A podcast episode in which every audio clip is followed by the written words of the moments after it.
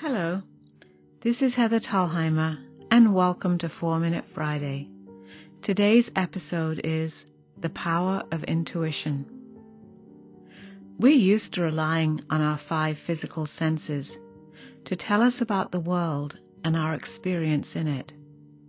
But it is that sixth sense or intuition that offers us the ability to understand something instinctively and immediately without the need for conscious reasoning.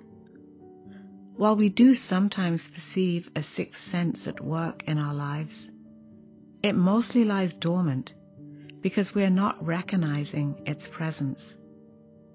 Nevertheless, it is always there in the background, seeking to serve us.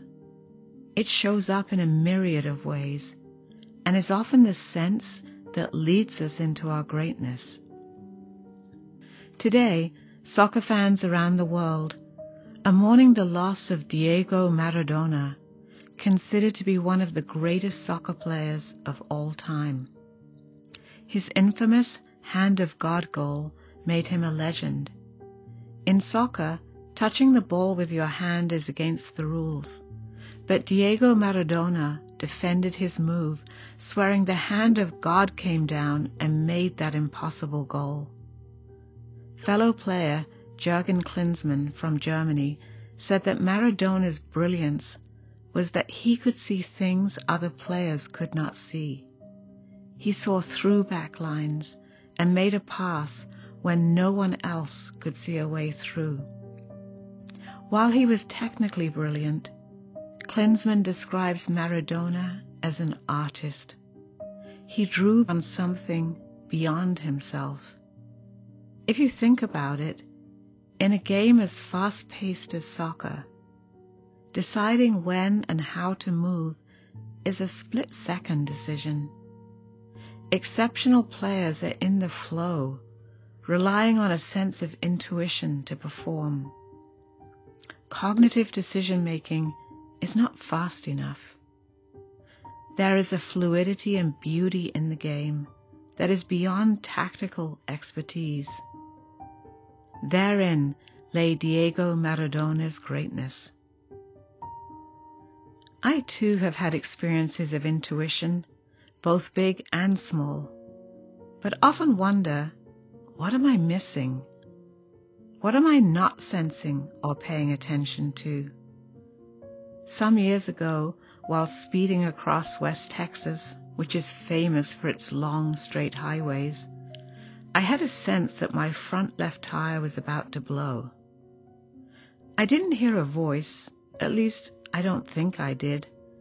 I was just absolutely certain this was true, despite the fact that I didn't feel any difference in the way the car was handling.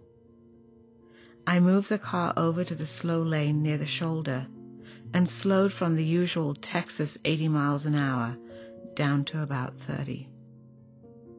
Two miles later, my front left tire did blow, but I was positioned to handle it.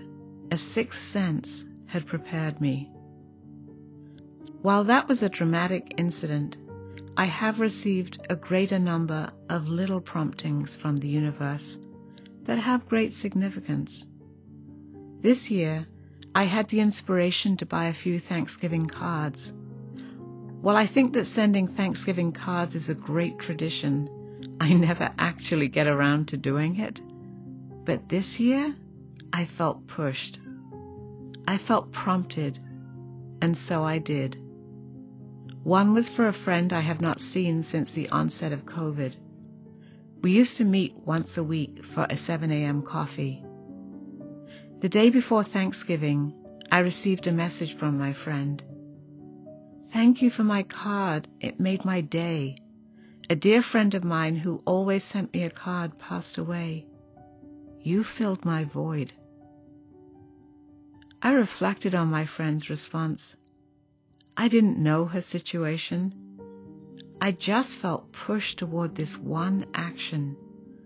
I felt gratitude that I had responded to my intuition, and yet at the same time, I wonder what am I missing? I want to become more sensitive, to listen to my intuition, to sense and allow things to flow through me. I want to pay attention to what wants to happen and be present for those moments. We value our eyesight, our sense of smell and taste, and our ability to feel touch and hear sound.